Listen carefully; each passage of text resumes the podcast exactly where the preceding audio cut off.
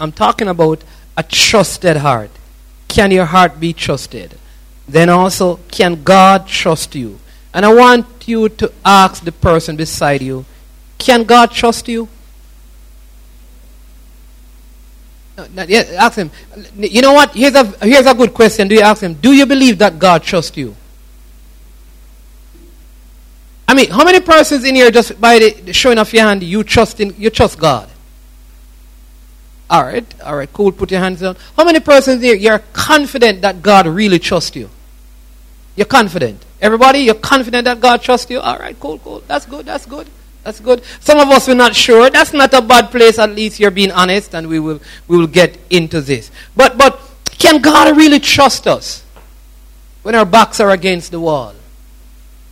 Can God trust us in the midst of difficulties to do what is godly and right? In fact, what the thing is that, I mean, the people around us don't even trust us. So just ask the person beside you, do you trust me?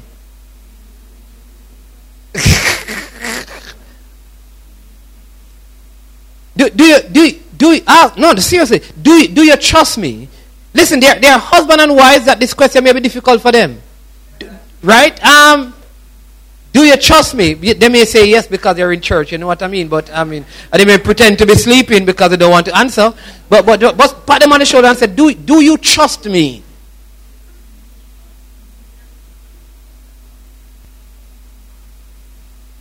Did they tell her? Well, let me think about that. But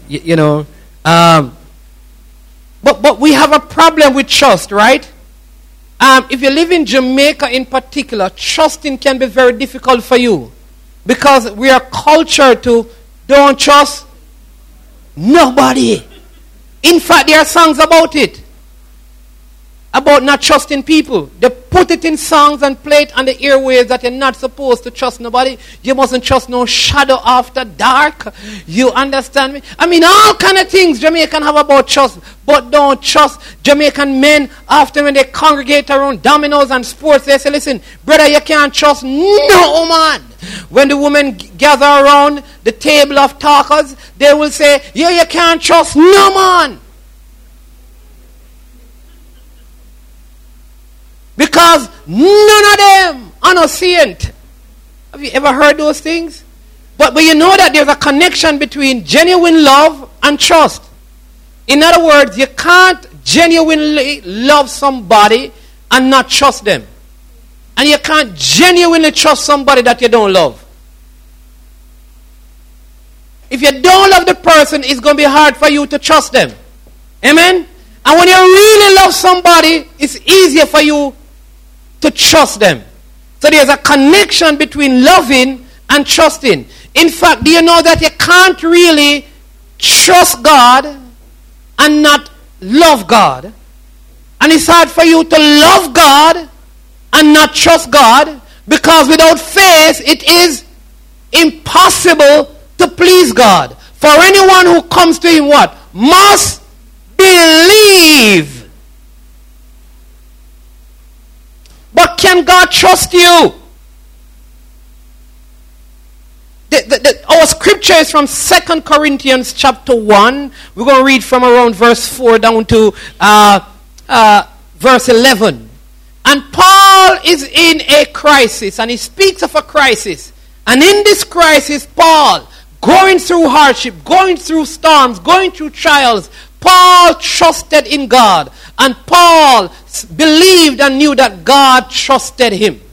The question we must answer is that when our backs are against the wall and the storms of life come, the troubles come, can God trust us? Could God trust you right now to give you billions and give you wealth? Would it change how you are and how you operate? Could God trust you with ministry where people are being raised up from the dead and the sick are being healed? How would that operate? How would that function in your life? Could God trust you with such authority? Could God trust you with such wealth? Could God trust you with such power? Can God really trust you? So as usual, I'm going to ask you to stand for the reading of the word. This is such a good scripture. We're going to enjoy reading it. We stand for the reading of God's word, and I want you to lift your Bibles up It's always good to have your Bible in church, and it's good. Listen, I don't have a problem with it being on the phone, but I just feel like to really write and underline stuff. I'm old-fashioned, right? You need like a Bible. But the phone is good because the phone can do those fancy things. I don't know how to do it, so pray for me. In Jesus' name, so I always like a Bible like this. You are all young, you know how to highlight stuff with phones and stuff. I like to look at my Bible. So I have one Bible that I mark up, and this one is free of marks. All right? So when I finish mark up that one, so every year I get a Bible, a new one. And the reason why I don't want to go back over my markings and live in the past revelation. So I want to make sure that I read it fresh with no knowledge of what I received the last time. So I like changing my Bible. So I have a lot of Bibles, right? Amen. So I'm just saying, you can't change your phone every year. So just get a Bible like this, right? This you can change. Hallelujah. Amen. Come on, lift your Bibles up and declare that this is God's word, not Pastor Omar's word. I am what it says I am. I can do what it says I can do. I can be what it says I can be. And I will have what it says I can have. Today, I will hear the word of God. I boldly declare that my mind is alert. My heart is receptive. My ears are opened. And I better not go to sleep. I will never be the same. In Jesus' name, amen. Remain standing while I read for you. It says, all praise to God, the Father of our Lord Jesus Christ. God is our merciful Father and the source of all comfort. He comforts us in all our troubles so that we can comfort others when they are troubled. When they are troubled, we will be able to give them the same comfort God has given us.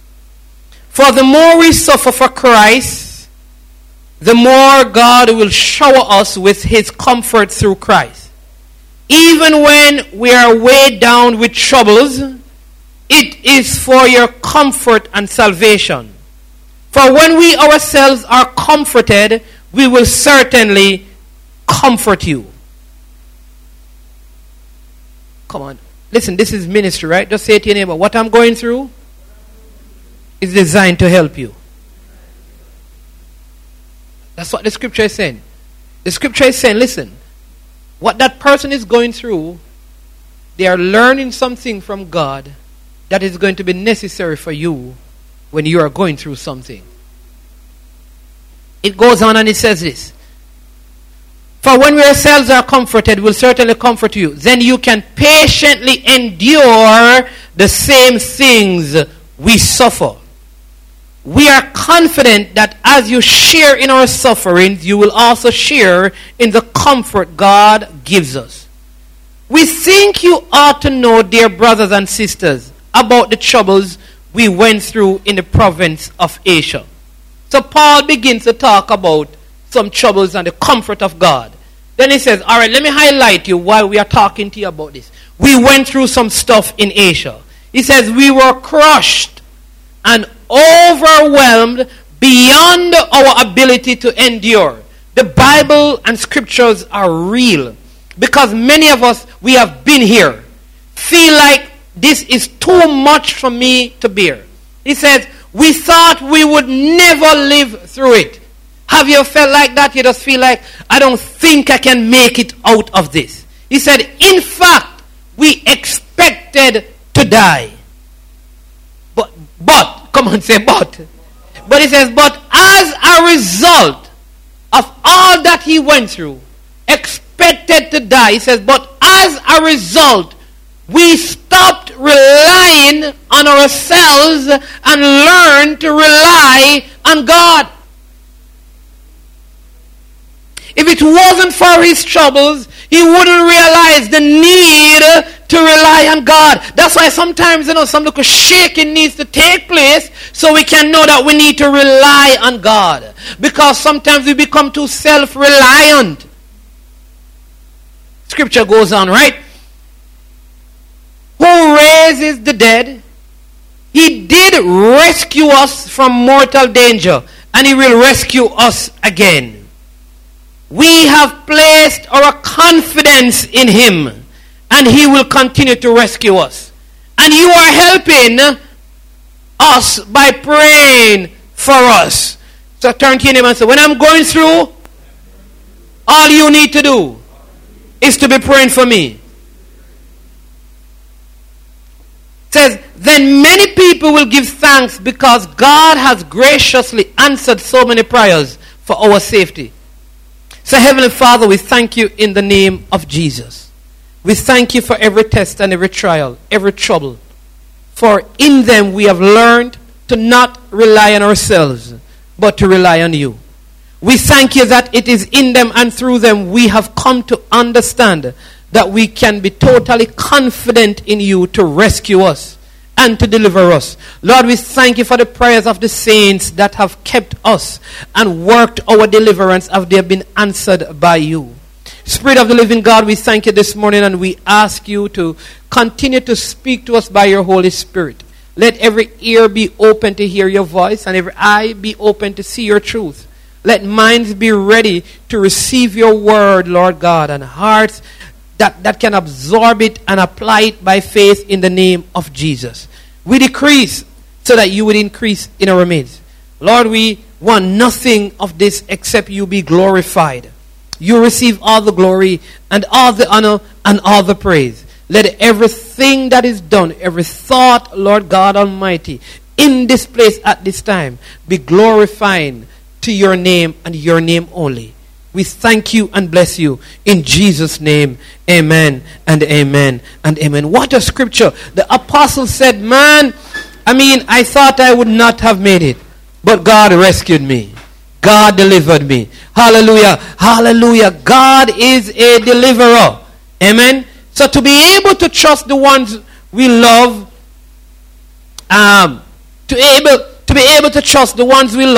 is important to almost all people. In order to love them, we have to be able to trust them.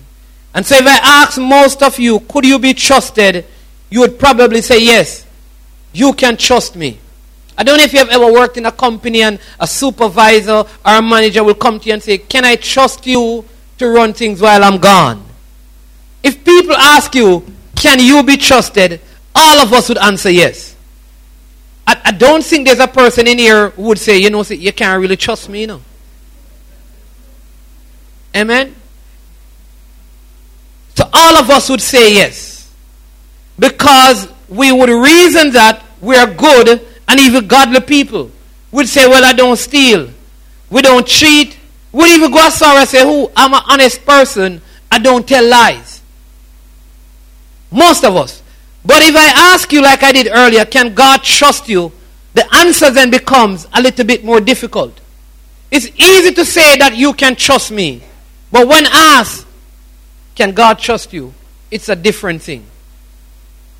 The issue with trust is that where trust is broken, love is messed up. And where love is messed up, relationships are challenged. Because love is such an important cornerstone. And so if there is no trust, it's going to be hard to experience genuine love and the relationship is going to begin to fall apart. In modern society, when you ask ladies, can you tell us 5 things you're looking for in a man? They will say, he has to be faithful, he has to be trustworthy, or he has to be honest. Most ladies, I would say 99%. There's a 1% who will say that he has to be tall, dark, and handsome. Just 1%. 99% use. Amen, ladies? All right. Just checking that we're on the same page. Right? But for most women, I would say that is important. I don't know if it's a high priority for men, but I know when it comes down to women, it's a very high priority. Can I trust you? Are you faithful? Are you honest? A big turn-off for ladies is a person who tells a lie. Right? Or they can't trust them. Or they don't seem to be faithful. Right? Very, very, very important. So where there is no trust, sometimes love becomes very difficult. And so it is with our relationship with God. But God, can God trust you? when you're under attack. When the people you love the most are the people who are coming against you the most. Can God trust you? Can God trust you when all hell is breaking loose around you? Can God trust you when Satan decides to shoot a fiery dart at your marriage or at your children? Can God trust you to remain faithful and to remain Christ-like and to do what is right? Can God trust you when the bank says the check is bounced, that you still operate honorable? Can God trust you when the boss doubles your work and he doesn't double your pay? Can God trust you? Can God trust you? And let me ask you, how many persons do you really trust? Look around you right now and be honest. How many persons in here you really trust? You would probably say, Pastor, well, I don't know them, so I can't trust them. I mean, outside of the church, if somebody said, do you trust the pastor? Well, pastor, just money now. What do you think? Yeah, come on now. That's what we answer. So when a sinner man walks up to you and he says, you go to church, and he says, so you trust the pastor? Well, pastor, just man. In other words, me not trust him, but me not going to really say it that way. That's how it is. Because we have a hard time trusting others. And I think it leaves a deficit in our own lives, because trust is a serious issue that needs to be dealt with. And so when you're going through stuff, can God trust you? Can God trust you? When you're going through your difficulties and you need to stand up for Jesus, can you be trusted? When your marriage is on the rocks, can you be trusted? When your kids are going astray, can God trust you? When the money is no longer there, can God trust you? When you have been laid off from your job, can God trust you? When failure is all around you, can God trust you? All of these things are different forms of spiritual attack. And all of us have been under spiritual attack at one point or another. All of us. If you're a child of God, understand that we wrestle not against flesh and blood. There is the spiritual realm where there's a constant battle going on. And you must understand that whether you fight or not, you're at war. You may not be fighting, but that doesn't mean that there's no war going on. So here's what happened. The first is, when under spiritual attack, we must realize that it is Satan that has pulled the rug out from under us. Whenever spiritual attack comes, remember, don't fix your eyes on your husband. Don't begin to attack your wife. Don't begin to attack your children. Don't begin to attack your brothers and sisters in the faith. Don't begin to attack your boss. For we wrestle not against flesh and blood. We wrestle not against flesh and blood. So we must realize that the core, the beginning, the person causing all of this is the evil one, and he's Satan. We have to realize that is his assignment, and he's the one who is causing all of this. But many of us are ignorant to where our troubles come from.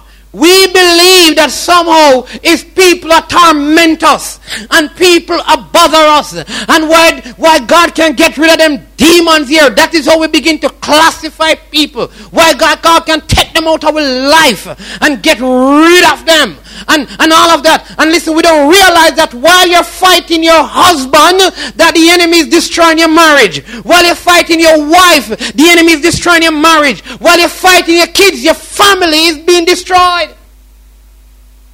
While the church is fighting each other, the devil is winning. I think it's time for us to fight the same enemy together. And you're going to see that in scriptures. So we blame everyone but the one the word says came to kill, to steal, kill, and destroy. So we blame everyone. You are the reason. You are the reason. It's you. No. These evil things comes from the evil one. And that is why the scripture also says the weapons of our warfare, they are not carnal. They are mighty through God. We must understand that the scripture in Ephesians, put on the whole armor of God, and part of it is the shield of faith to quench the fiery darts. Not of your brother and sister, husband of wife, the fiery darts of the enemy. We have a common enemy. But too often we spend our time fighting each other because we are ignorant of who the enemy is. But God doesn't want us to be ignorant about anything. And this is why we have His Word. We have His Word because the Scripture teaches us in His Word who our common enemy is. And the Holy Spirit is here that we can have understanding of that Word. And so Paul here is saying that I have been through the storm. He's saying that trials and tribulation will come. And sometimes it can be almost too much to bear. Satan has his demons, and they have no intention of allowing you to be successful. They have no intention of allowing you to be at peace. The enemy wants to affect the peace in your life. Alright, the P-E-A-C-E, because if he destroy P-E-A-C in your life will fall into P-I-E-C-E. With an S at the end. Pieces. If your peace is gone, your life will disintegrate into pieces. Peace is so important. And I'm not talking about the absence of conflict. I'm talking about the inner peace, that you know your faith is anchored in the Lord. You know that you can have peace in the midst of the storm. Paul is saying all of this. Paul is saying, in the midst of what I am going through, I'm not God. God, you can trust me in this, that I'm going to keep my peace. I have peace with you, and I have inner peace, God. And nothing is going to change or affect that. Here's why it's important. Where there's an absence of peace, there is chaos and disorder. And where there is chaos and disorder, there can be no manifestation of glory. Because for glory to be manifested, order must precede it. And that is why the glory of the Lord came when everything came back in order on earth. The scripture said it was null and void. It was chaos. God had to bring things in order, and then the glory of the Lord came. Every time the people of Israel came together and everything was in order, God's glory descended. When your life is out of order, it means there's an absence of peace. And where there's an absence of peace, the glory is missing. Because God cannot work in chaos and disorder. The enemy knows this, so he tries to destroy your peace. And he brings the storm. He brings the fire. He brings the flood. For if he can destabilize your peace, he can destabilize your family.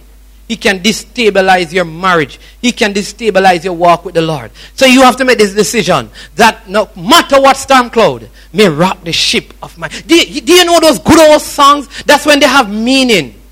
He give me peace in the midst of the storms of life. The devil doesn't want you to be successful. So he's working every day at this to make you a failure. To make you believe that you are a failure. But a righteous man falls 7 times. But the Lord picks him up again. Paul was saying that in the midst of this trouble, when I thought I couldn't go on, God delivered me. He's saying that God set me free. In the midst of what I'm going through, Lord, you can trust me to believe that you are my deliverer, that you will set me free. I'm not going to die in this. I may get almost to the point of death, but God will rescue. God will. I am confident, he says. In this I'm confident. I put my confidence in him. He will deliver me. And God came through. He's saying that, God, you can trust me with the storms of life. Can you lift your hands this morning and say, God, listen, you can trust me with the storms of life. Paul was confident and said, Lord, send a storm. Lord, send a storm. I know some of you stop right there because you don't want no storm. But we're going to get we're going to get to it, because you remember God said, listen, have you considered? In other words, God said, all right, here's what. Send a storm because I know Job. Can God really say, send a storm because I know Troy? Send a storm because I know... Send a storm. Send a hurricane because I know them. I trust them. I can trust them in the storm. I can trust them in the fire. I can trust them in the flood. I can trust them in the valley. I can trust them in the cave. Send the storm. Can God trust you? God wants to know, will you stand and fight, or will you cut and run? Jamaicans like to run, you know. Call it the sprint factory. I don't know, we like to run away from things. Like we like to run away. I guess that's why we have runaway bay. I don't know. But we like to run. So like to run away. But God wants us to stand. He wants us to fight. Because we can stand still and see the salvation of our God. The scripture teaches us that in Ephesians, when it speaks about the whole armor of God, he says that we must stand. There are times when you need to stand for your family and don't run. Stand for your kids and don't run. Stand for your faith and don't run. Stand and fight for your health and your well-being and don't run. Stand for your promises, the promises in God, and say, listen, I'm not running away from this. God, you promise it. I'm going to stand and believe in it. I'm going to fight for the promise. I'm going to fight for my family. I'm going to fight for my community. I am going to stand and I'm going to fight. Will you be the one that stands and watches, or will you take action? Can God trust you to stand and fight, or will you run away? You see, the Lord wants you to know what to do when you're under attack and when you are in battle. The scripture teaches us, what do I do when I'm under attack? Do I run away? Do I hide? That's why he shows us. So the church has taken on many things that the world say, and we don't even realize it. He who fights and run away lives to fight another day. And Bob Marley's songs become more important than actual scripture. What did David do with Goliath? David said, who is this uncircumcised Philistine who tries to defy the army of the Lord? Listen, what did Jesus run away from the cross? He says, Father, nevertheless, not my will, thy will be done. The scripture said that, listen, persecution and all of those things awaited me in Jerusalem. But Paul said, listen, I'm still going over there. They're going to beat me, they're going to put me in prison, but I'm still going. You understand, the apostles all knew that they were going to be martyrs. Did they stop spreading the gospel? You see, we have gotten to a place in the church where once we hear that the road is going to be rough, we say that, listen, we run away from it. That's not for me. So the scripture teaches us. So many saints, including Paul, they teach us. Paul knew what would await him, that there was persecution. But he still did the work of the Lord. He still trusted. He still had faith. Understand this. Job, for example. Job lost 700 sheep, 3,000 camels, 500 oxen, 500 she-asses, they call them, right? And all his servants and even his children. He lost friendships. He lost his health. Here is what Job kept. His peace. In it all. In the beginning, it never looked good. Right? He lost everything. He lost everything, including his health. It never looked good. But if you read the end of the chapter, you'll find these words. In Job 42 verse 12. So the Lord blessed the latter end of Job more than his beginning. The Lord knew that he could trust Job. His latter was blessed more than his beginning. So let us just back up a little bit. Do you know that God is the beginning and the end? So when God begins something, he has already gone to the end. He's just backing it up so we can experience the manifestation. So what God was doing, because he's the beginning and the end, God is not waiting for the process to complete it. It's already done. So when Job started losing things, the restoration was already there. The issue we have is that we too have a beginning and an end. In other words, there's an end for restoration, an end of the blessings of the Lord, an end to the fulfillment of the promise, an end to walking into the promised land. There is an end. It is his will that we prosper and be good as our soul prosper. Jeremiah 29 also speak about that he wants us to have a good end, an expected end. So the end is out there. The issue we have is what happens in the middle. The middle is the issue. Here's why you can't do anything about Job could not change the beginning, because God permitted something. Right? Job could only operate in the middle so he could get what was at the end. The issue we have is that we struggle in the middle.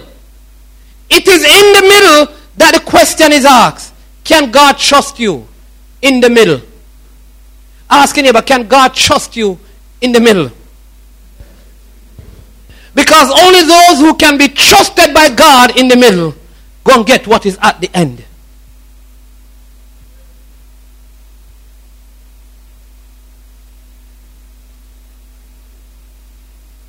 Let me say it again. God has to be able to trust you in the middle. Will you have faith when these things are stripped away? When you have worked so hard to build it and you have lost it, will you still have faith in God? When you have spent years of toiling and all of it is wasted in your eyes, will you still trust God? It is in these times the scripture makes sense. For we know that all things work together. The beginning never looked good for Joseph, from pit to prison. But yet, there was a good end of a place in a palace, a high place. But in the middle, he kept his faith in God. He trusted in God. Again, what are you going to do in the middle? What will happen when your name is called? When it's not Job, but it's Sharon, or it's Joseph, or Mary, or Ben, or Jane. What will you do? When we get stressed out, stretched out, worn out, don't cut and run. You have to stand. You have to stand in faith. And say, listen, I'm standing for the Lord. I'm standing on the promises of God. I'm standing on Christ, the solid rock. We want to encourage you. I want you to know that there is a season for all things. What you're going through is temporary. The fire didn't last forever. The flood didn't last forever. God is able to bring you out and bring you in. And he's with you through it all. Ephesians 9 verse 12 says this. For man also does not know his time. Like a fish taken in a cruel net, like birds caught in a snare, so the son of men are snared in an evil time, when it falls suddenly upon him. In other words, listen, you're not going to know. If all of us knew when the next thing going to come up would fix up. If the Lord told you that next week, listen, your tire is going to be punctured when you're driving on the road at 9:30 and some heap of boy are going past and going to try to rob you. You know what's going to happen to you? Next week, 9:30, you're not going to go on no road. You'll park your car. You're not going nowhere. I steal me. I say, must be mad. God could have really tell me, said that happened to me and me left my yard? You must be crazy. Listen. If God said, listen, next month on the 24th, they are going to break into your house while you are there. And you know what you do? Y'all try to find somewhere else if you're paying rent to move. I'm telling you, listen, all of us, if we knew, would try to thwart the plans of God. Amen? Now think about it. That is why it happened suddenly. Why? You know why it have to happen suddenly? Because when it happens suddenly, it puts you in a place where you have to what? What Paul says. Rely on God and not ourselves. If it never happens suddenly, you rely on your intelligence to fix it. Right? What happens when you hear that storm coming? You button down, man. Supermarket empty, you know how it is. I mean, wherever you have to find the money from, you find it. And you buy up your local stuff and all of those things, and you batten down and stuff. But this is not how spiritual warfare works. The devil don't send Roy Forrester to come and read. Is Roy Forrester? I don't know who read Weather now. Roy is dead? There you go. Well, Roy won't be telling you anything, but I don't know. Whoever read the weather, right? They don't send the weather person to come and read and say, next week Tuesday at 12:30, this is going to happen. It don't happen like that. The scripture said, when it falls suddenly upon them. And when this happens, this is when trusting in God and God being able to trust us really matters. It happens suddenly. It says Satan has chosen you for attack. Why? Because he wants to steal your joy. He wants to kill your faith. And he wants to prevent you from growing in Christ. Your crisis is to help you to grow in Christ. And what Satan wants to do is to kill your joy. And he wants to kill your faith. He wants you to stop growing. Because a Christian that is not growing in Christ and not growing in faith has no impact in the kingdom. And the devil wants you to stop growing. And that is why if you're doing nothing, if you're not growing, he doesn't need to bother you. It means that he already has you where he wants you. Who he's looking for is those who are growing in the Lord, those who are doing works of the Lord, those who are maturing in faith. And what he wants to do, he wants to steal your joy so you can stop. He wants to kill your faith so you can stop. And you have to resolve in your mind that won't happen to me. Satan wants to make you quit. He wants to make you run. He wants to make you cry. How are you going to react when the attacks come? Can God trust you? Can God trust you? This is the time when most people lose their faith and give up on God.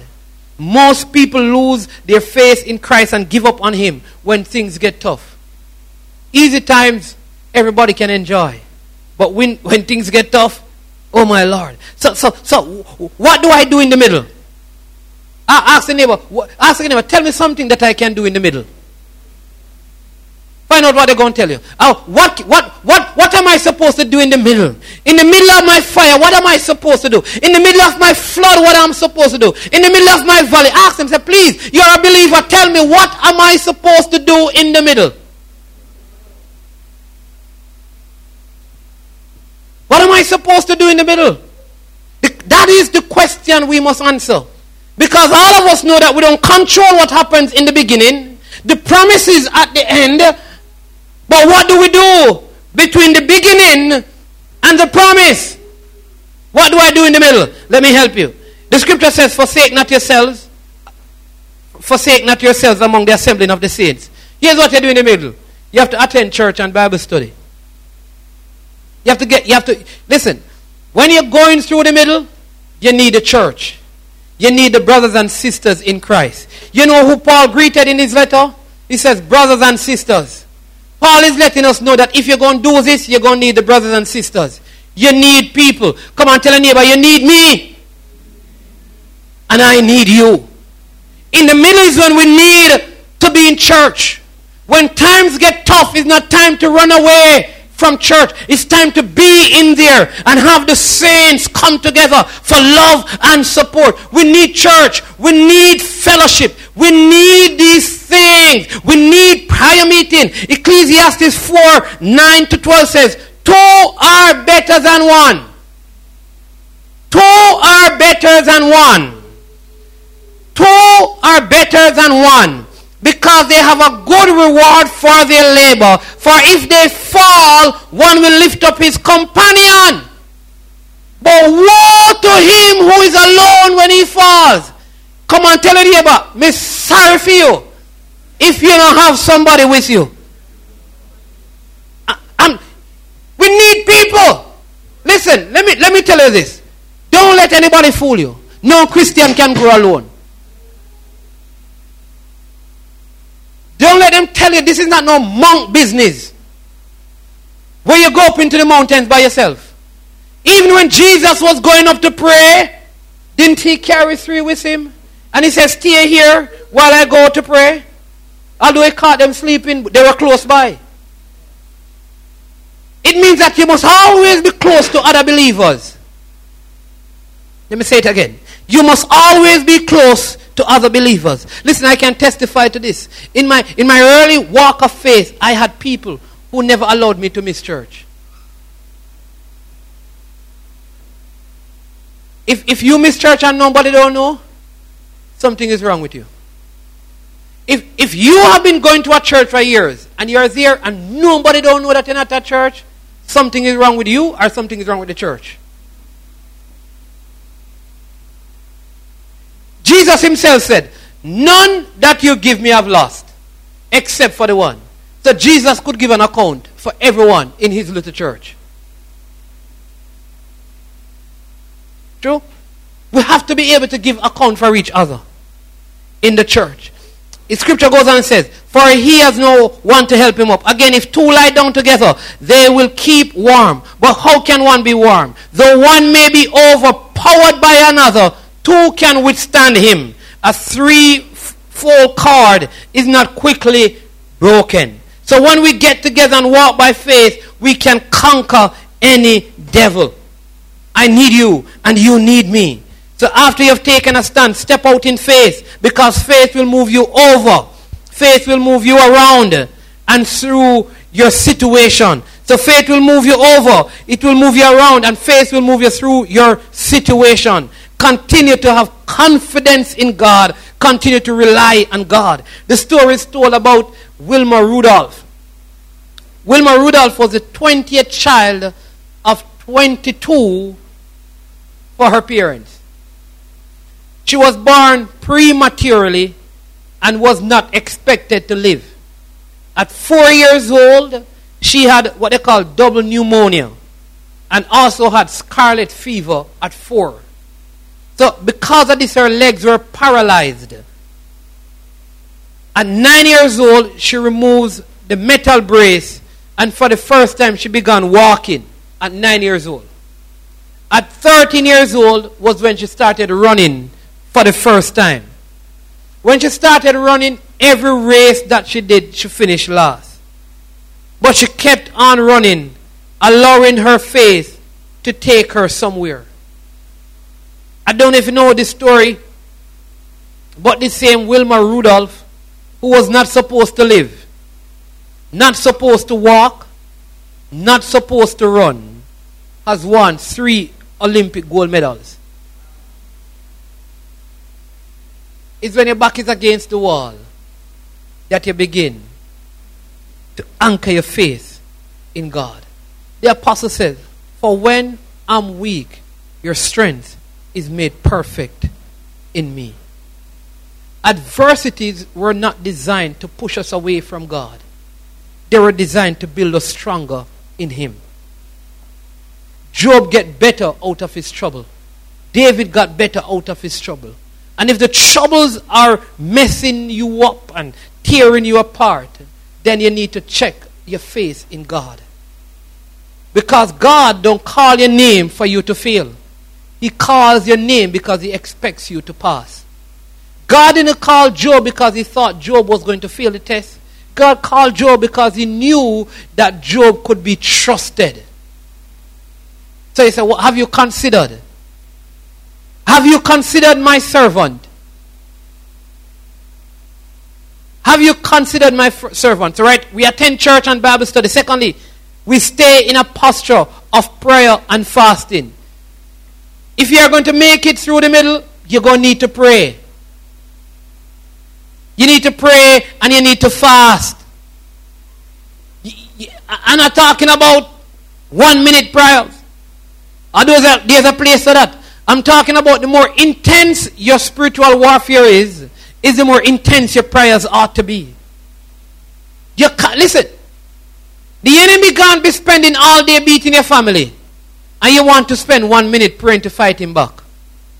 If he can dedicate a day, maybe you need to dedicate a day in prayer and fasting. So one thing that I've learned is that when my own family is under attack, I realize that I must pray and I must fast. So in the Old Testament, the people would tear their clothes and they would fall on their face before God. You see, God is waiting for you to come before Him. He's waiting on you to come before Him. He says, call unto me and I will answer you and show you great and mighty things. He says, before you call, I will answer you. So they used to tear their clothes in the Old Testament. That means they forget about the dress.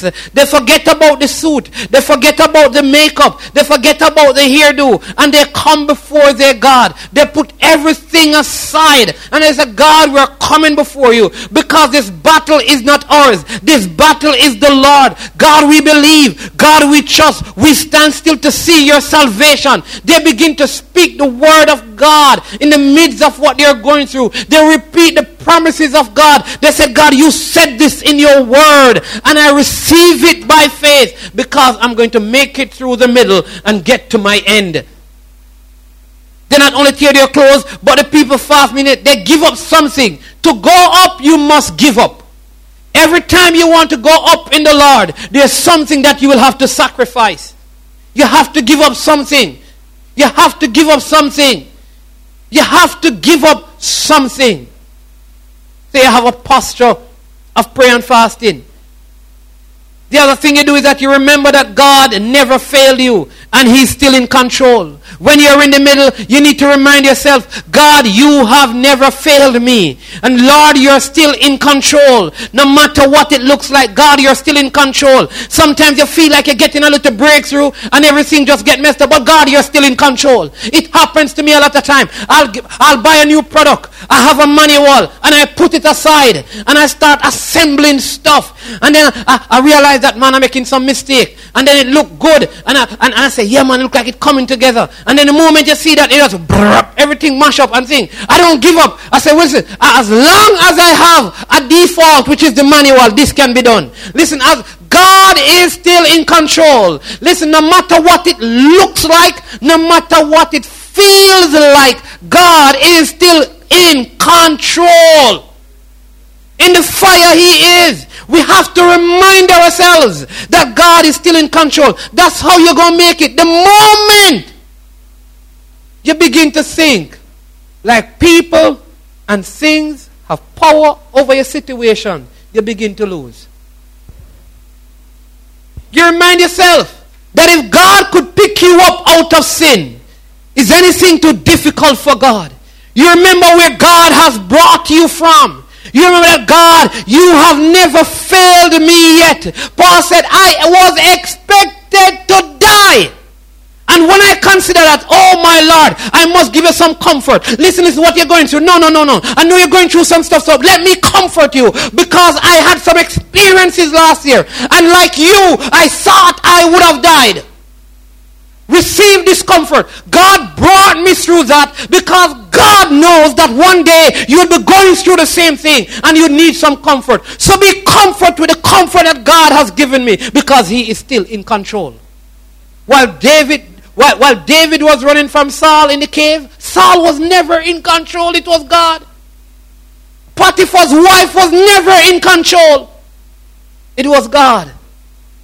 Pharaoh was never in control. It was God. It was God who said, I have heard the cries of my people in Egypt, and I have come down to deliver them.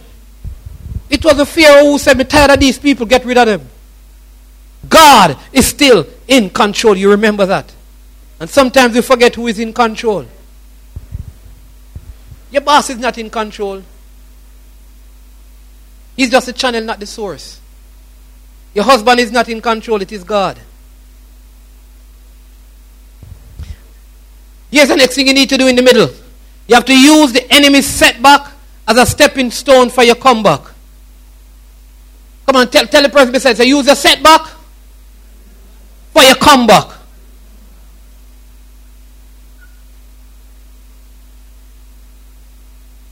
Hallelujah. The enemy thought he pushed you back, but this push back has only built me stronger to push harder going forward. Let me tell you how this works. This is good, right? The story is told about the donkey, right? You know the family, the man and his son who want to get rid of the donkey, and no matter, they shoot the donkey, and they wake up next morning, the donkey brain. They poison the donkey. The donkey get up next morning, donkey brain. They say this can't work. They try to light the donkey on fire. The donkey brain. Can't get rid of the donkey. They say, all right, obviously we can't get him dead, so let's bury him alive. So they dug a hole and they put the donkey in it. And they started pouring dirt. But donkey just shake off that. Step on the dirt. And they pour some more dirt in there. Shake off that. And every layer of dirt that he shook off, it lifted him higher. When all the dirt was poured back in the hole, the same dirt that was supposed to bury the donkey was the dirt that elevated the donkey out of his hole. Listen, the point is that the same thing that was supposed to be a setback is going to be key in your comeback. That is why Joseph said to the brother, don't bother me cry. What you meant for evil, God. Hallelujah. Listen. So, some of the people who are around, here's how it works. The devil thought he got Job good. He didn't realize that at the end, Job got double for every trouble the enemy caused. Use your setback as a stepping stone for your comeback. Here's the next one. You have to will yourself to praise God before, during, and after the battle. Come on, tell your neighbor, you have to praise God before, during, and after the battle. A lot of people can only sing when they see the victory. They can't sing in the fight. Come on, tell your neighbor, sing in the fight. Yes. You have to sing in the fight. In Jamaica, we are called band wagonists. You know why? Go to any event in Jamaica, and the people only make noise when the team winning. In all other cultures, they make noise right throughout the event. Any sporting event, the people make noise. Right through. In Jamaica, you better win. Our stadium silent. I'm telling you. You don't believe me? Watch some sports on TV. A sin that has crept into the church.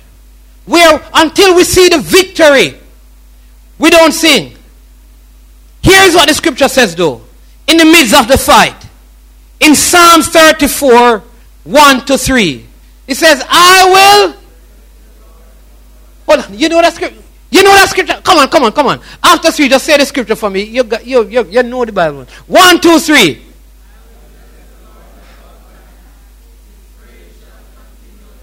Come on. Put your hands together for Jesus. Hallelujah. See, you know the scripture. So let me ask you a question. In your last battle, were you doing the scripture? The last time you were going through, were you blessing the Lord? Were you praising? Were His praises on your lips? When you couldn't pay that bill, when you couldn't get along with your spouse, when you never had any money, were you blessing the Lord at all times? And His praise continually was on your lips. Because that's when it matters. Because David was in caves.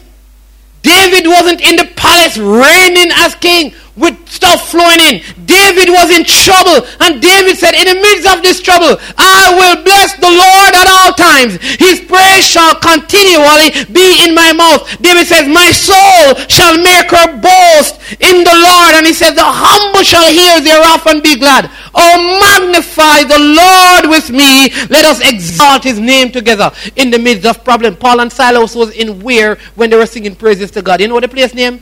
Prison. And what happened? Before they got out of prison, they were what? Singing. And as they were singing, what happened to the prison? The doors were opened. Listen. You can't wait until the door opened for you to sing, because the door may never open. You have to open and you have to sing until the door.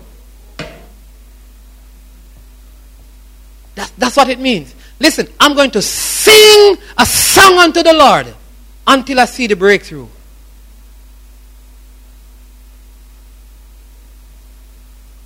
telling you. Psalm speak about yet praise him. And yet praise means I don't see it yet, but I'm praising. I don't experience it yet, but I'm praising.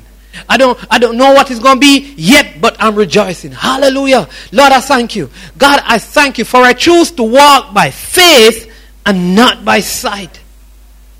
See, the question remains. So can you trust God? Can you trust God enough so you can praise him in your pit, and praise him in your prison, praise him in your fire, and praise him in your valley? Can you trust him enough to praise him in the hardest circumstances of your life? Job says, listen, the Lord gives and he takes away. And here's what he says. Blessed be the name of the Lord. He said, in all of this, Job did not curse God. He blessed God. So how do we become trusted? We're going to answer the question quickly. How do we become trusted? Because it's about, can God trust you? Ask the neighbor again, can God trust you? Alright, you want God to trust you, it's very simple. Do you know what God requires of us in order to be trusted? There are just 5 things. 1, 2, 3, 4, 5. 5 things that if we can live these 5 things, then God will trust us. Every person who God has trusted in scriptures, they have lived according to these things. It's in Deuteronomy 10 verse 12. And it says, "Know and now Israel, what does the Lord your God ask of you?" Some translation says, require of you. You want to know?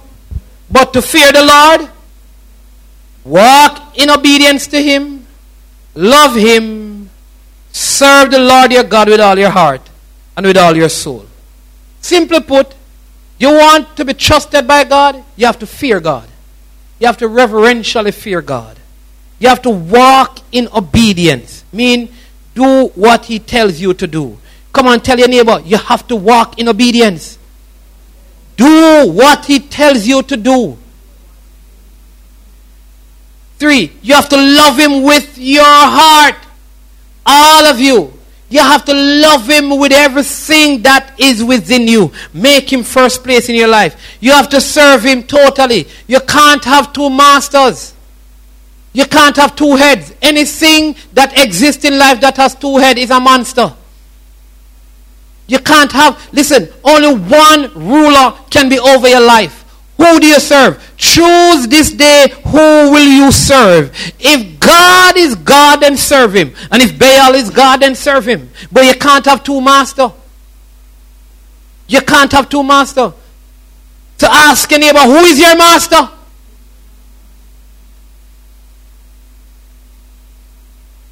Then you submit to him. You submit to him. You surrender. You say, Lord, whatever you want me to do, I'm ready. I'm ready, Lord. Lord, you just say it, and I will do it. God, you just say it, and I will do it. Whatever you want me to do, Lord, I will do. So how do we develop this trusted heart? How we get to the place where God can trust us? We fear him. We walk in obedience. We love him. We serve him. And we submit to him. Hallelujah. Listen, we're going to pray. I want you to just bow your heads where you are right now. And listen, there are many of us who have messed up the middle, so we have missed out on the promise. We messed up in the middle because the pressure in the middle was so intense. We couldn't bear it. And instead of standing like Paul did, we gave up. We quit in the middle of the process. So we miss the promise. If you mess up the promise, if you mess up the process, you miss the promise. If you mess up the process, you're going to miss the promise. And sometimes what we do, we mess up the process to the promise, and the promise gets delayed. But God is full of mercy. And if we repent, he's faithful. He's a just God. For the promise still prevails. So just ask him right now, with your heads bowed and eyes closed, just ask him to forgive you for not trusting him in the process to the promise. Maybe we have made some errors and maybe we have done some things wrong. Maybe we didn't fear him. Maybe we didn't fully obey him. Maybe we didn't love him. Maybe we weren't serving him totally. Maybe we weren't totally submitted to him. And because of that, things got messed up. Maybe for you, the pressure gets so hard that you stop attending church. Maybe the pressure was so much that you never stayed in a posture of prayer. You never willed yourself to praise him during the battle. Just, Lord, forgive me. It's okay to repent and ask God for mercy. It's okay to be honest and open and transparent before this holy God. It's okay to acknowledge that we got it wrong.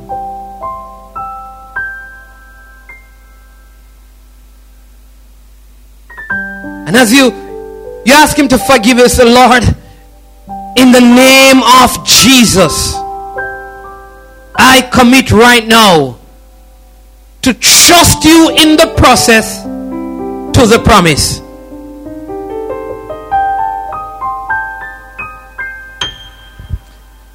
You just say to him, I will myself to praise you before the battle, in the battle, and after the battle. I will myself to remember that you have never failed me and that you are still in control.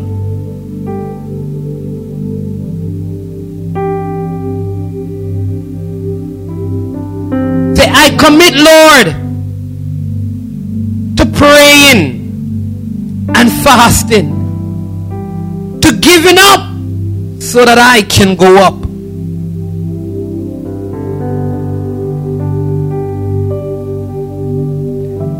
Say, in the middle, Lord, I will not run away from you and from the fellowship of the saints.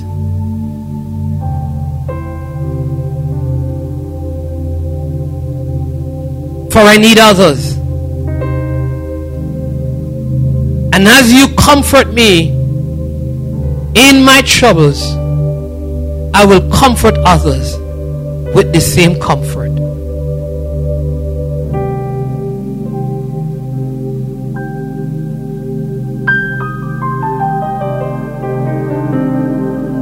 Hallelujah. Come on, I'm going to ask you to just stand to your feet with me. And I want you to lift your hands this morning. I want you to lift your hands to the Lord God Almighty.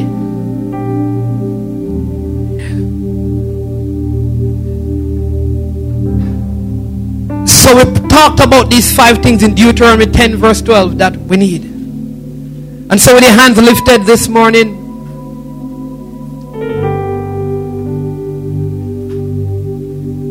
say, Lord God Almighty, Jesus, Son of the living God,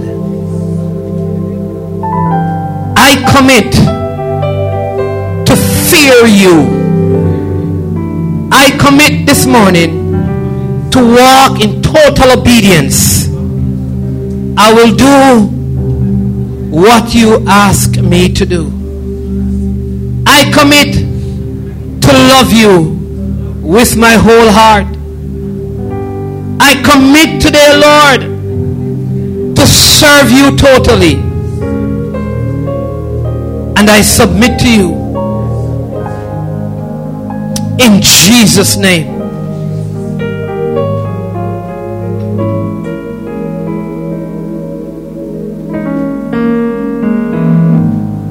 Hallelujah. Come on, with your hands lifted, just begin to thank him, begin to praise him. The scripture says, I will bless the Lord at all times. Come on, just take a couple of minutes right now and begin to bless him. Maybe you're going through your season where the prison walls are closed and you just need to praise God. Maybe, I don't know what kind of prison, maybe it's an emotional thing you're going through, and maybe it's a tough decision. Maybe there's a hurt that you're bearing, but whatever prison walls of confinement and marginalization there, we know that as Paul and Silas praised the Lord, the prison doors were open.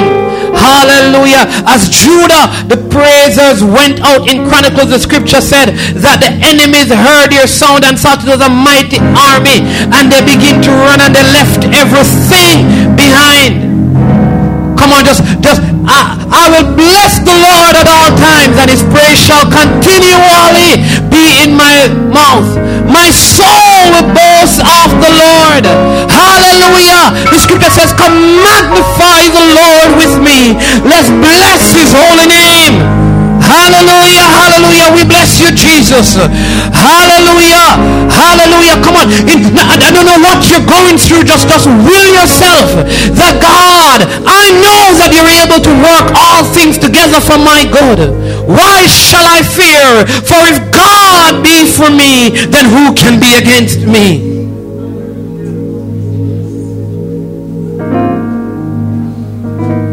Hallelujah. Hallelujah. He is a mighty warrior, and he's fighting for us.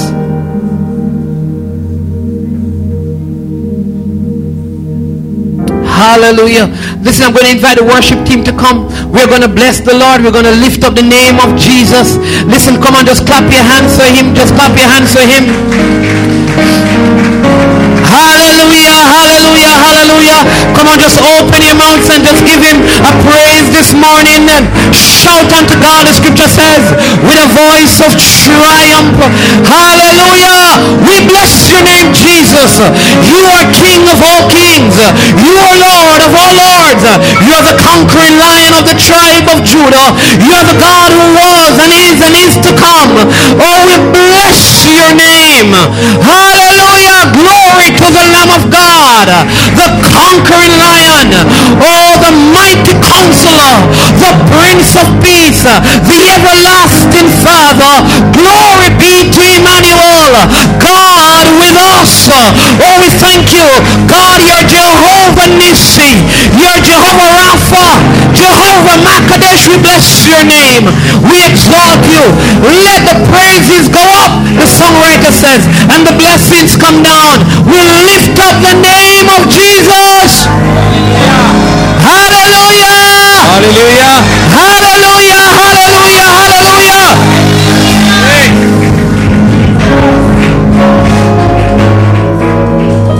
Hallelujah.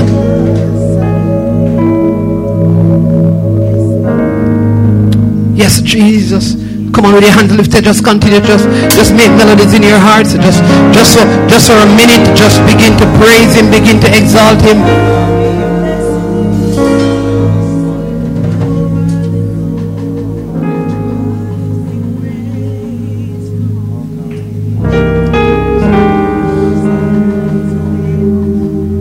Hallelujah. Come on, just 30 seconds more.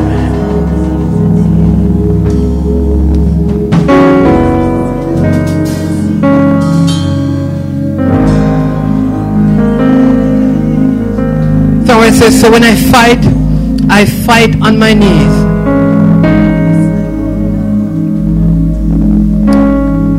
So when I fight on my knees, with my head lifted high. Oh God, the battle belongs to you. With everything I lay at your feet, I'll sing through the night. Oh God, the battle belongs to you. When I fight, so when I fight on my knees, with my head lifted high. Oh God, the battle belongs to you. I lay at your feet,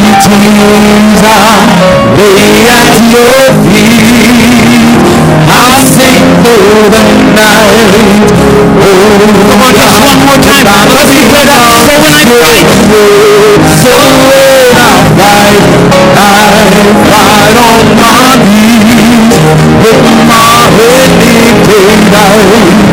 Oh God, the battle belongs to you, and every fear I lay at your feet. I'll sing through the night.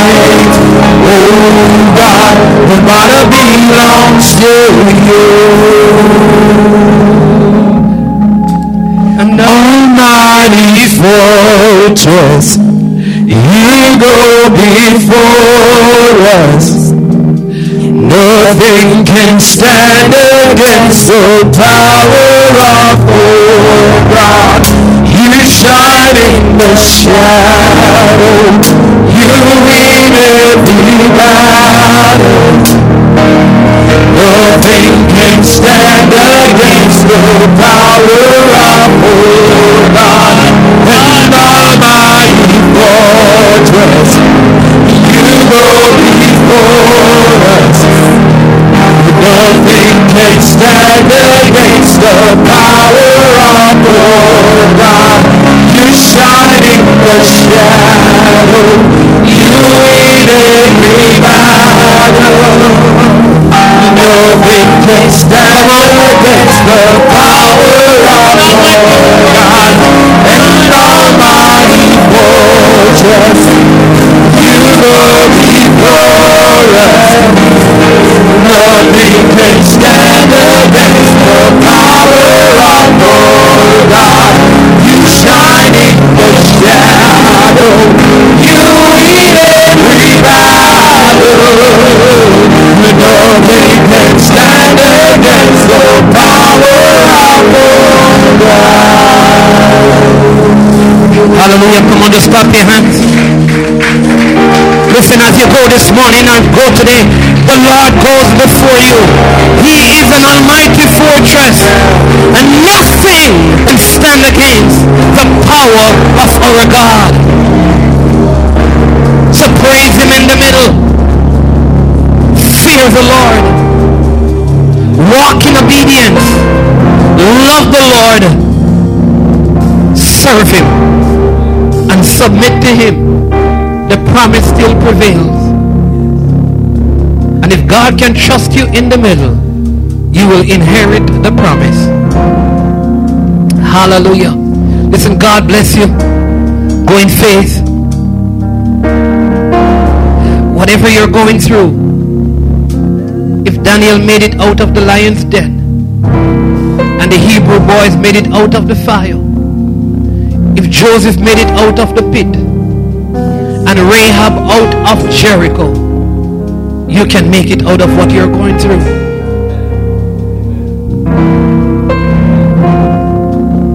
Hallelujah. Way to believe that. So stand still and see the salvation of the Lord. They're more for you than they're against you,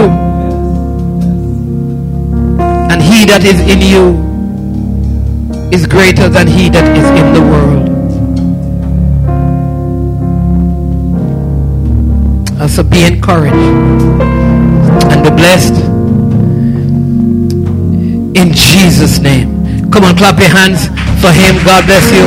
Have a wonderful, wonderful rest of the day.